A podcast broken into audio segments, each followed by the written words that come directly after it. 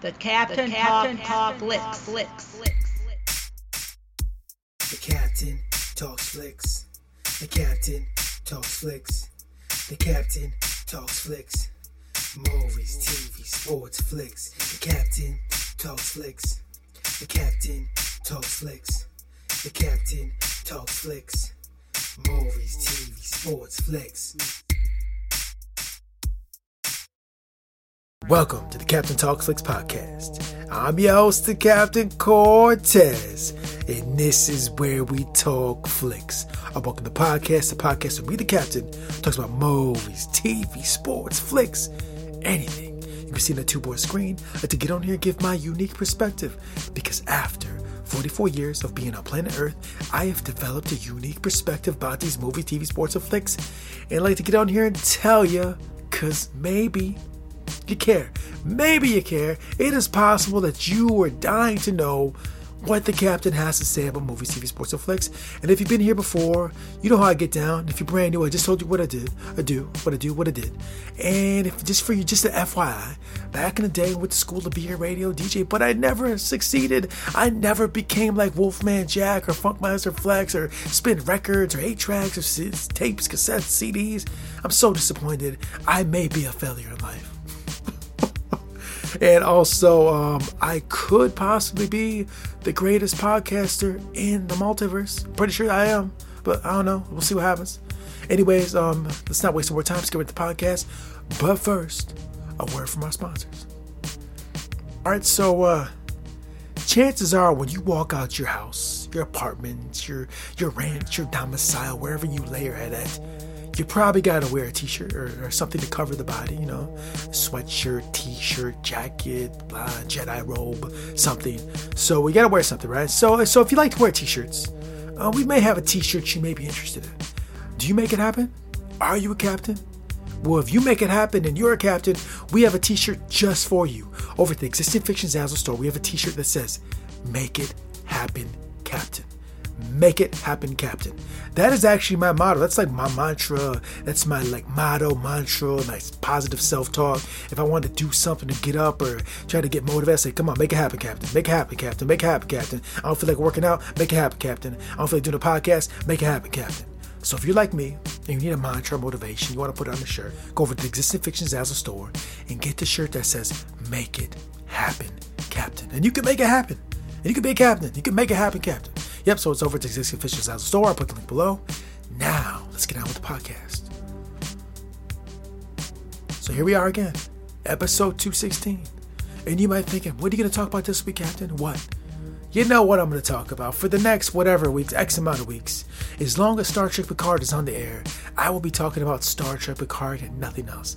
I have stopped the presses, I've stopped everything else. No other eh, entertainment is going to get talked about on this podcast, with the exception of Jean Luc Picard, Picard, Star Trek Picard TV show. That's it. That's all I'm talking about. So you know that it's been known. This is uh, this is the this is the, the week four episode four I'm gonna talk about. So let me get right in the podcast and talk about Picard episode, Star Trek Picard episode four. So, like I said last week, is that basically the, the, the, all the episodes at this point have been good.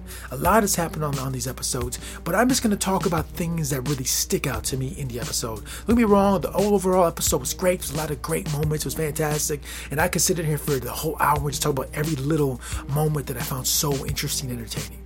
But I'm gonna take the, the major things that really stuck out to me in the episode, like I said before, just the, the things that really stuck out to me, right? And in this week's episode, Absolute Candor, Candor, Absolute Candor, Candor, Absolute Candor. Um, the thing that stuck up to me is actually Absolute Candor. That's one of the things that stuck up to me because in the in the episode, uh, uh, Picard explains the philosophy of these Romulan warrior nuns and uh, their philosophy what how they live by one of their their way they live by is the way of absolute candor basically that's just like speaking what's on your mind what's your emotions straight to your mouth no filter it's basically how old people talk. When we talk right the podcast about old people and just say whatever's on their mind, that's basically old people live the way of absolute candor. A lot of them do. So so that's so these warrior Rami warrior nuns live the way of absolute candor. Candor.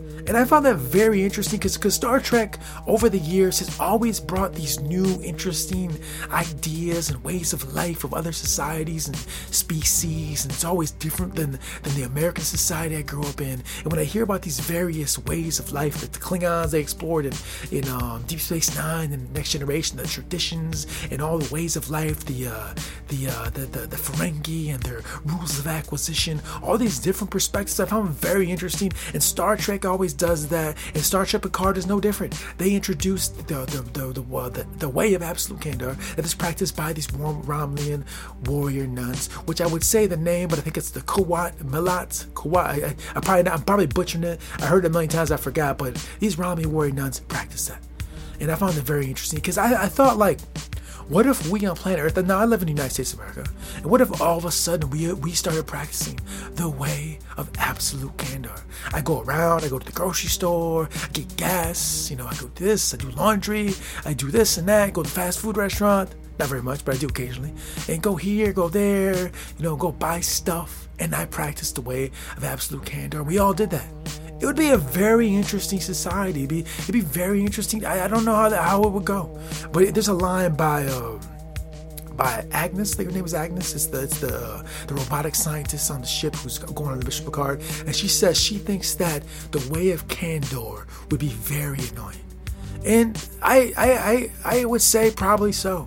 Although I know a couple human beings in real life over the years on my, on my, on my journey on planet Earth. I've known a few human beings that were not practicing the way of Candor, but they were closer than a lot of the other human beings I know because they would tell me stuff, whatever's on their mind, and not be bothered if I was concerned. They wouldn't care if they hurt my feelings or not. They just tell me how it is. They'll tell you exactly how it is. I'm a straight shooter. I'm gonna tell you what I feel. I've known a few people that way, and I kind of appreciated that. A lot of other people did not care for these people. This, these people, they were they, they were not well liked, and I think part of the reason was is because they just leaned a little more towards way of the candor type of uh, living. They're, they're, they're never they're not absolute candor, but they're kind of moseying over to absolute candor. And these people, well, I found it refreshing that they were direct with me. Um, a lot of people did not. so so I, have kind of experienced it in a little way. But um, I imagine now walking around and, and, you know, actually one other thing, I think maybe the internet, if you go on the internet, the internet is a lot closer to the way of Candor Candor, Wave Candor, the absolute Wave Candor than real life. Walking around in real life, um, you don't find it as much. But on the internet, people just say what's ever in their mind, despite how you feel. They just let it all loose. So, so the internet is a good place to maybe experience the way of absolute candor, or more closely more to the. There's a way to closely more experience the way of candor on the internet. And like like like like Agnes, I that might be wrong with the name, but like that lady said, the robotic engineer, the the the you know, the, um, the what she said, she's like probably annoying. And after thinking about it, everyone just telling me straight on their mind, he probably would get annoyed. I'd probably hear I'm a horrible person quite a bit. no, no way. I'm the captain. I'm a nice guy. But anyways, that was an interesting thing about the um, Picard episode four. With a lot of other things, like I said, there's a whole bunch of things happening on the show. But I'm just gonna go over the things I found very interesting, and I found this philosophy, way of life, the absolute way of candor, very interesting. Now that's that's now now on the polar opposite of the end the polar opposite of that. There was something else happening on the show with the, with another Romulan who's the exact opposite of it. So these Romulan warrior nuns are absolute candor and speak truth all the time, no filter, right? But on the other end of it, we've got the Romulan um, Zhat Vash, Zapvash, and we got a guy named Nura. I think his name's Nura, and he's talking to you know Data's daughter, the robotic um, android lady. He's talking to her, but he's not. He's not genuine. He's not. He's all about twisting words and lines. You might even call this gentleman a Romeo agent. A Romeo spy, Romeo agent. No, that is. I'll tell you what it is.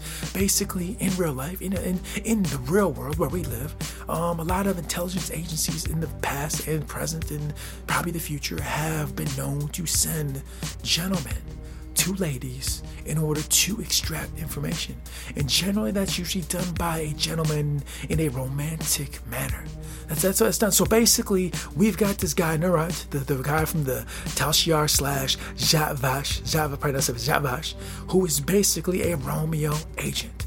He's all about saying what he needs to say to try to get at that information that that android has, which she doesn't know she has, but she he knows she has it, but she doesn't quite know. But he's trying to to burrow in there, plant the seed, and get that information out.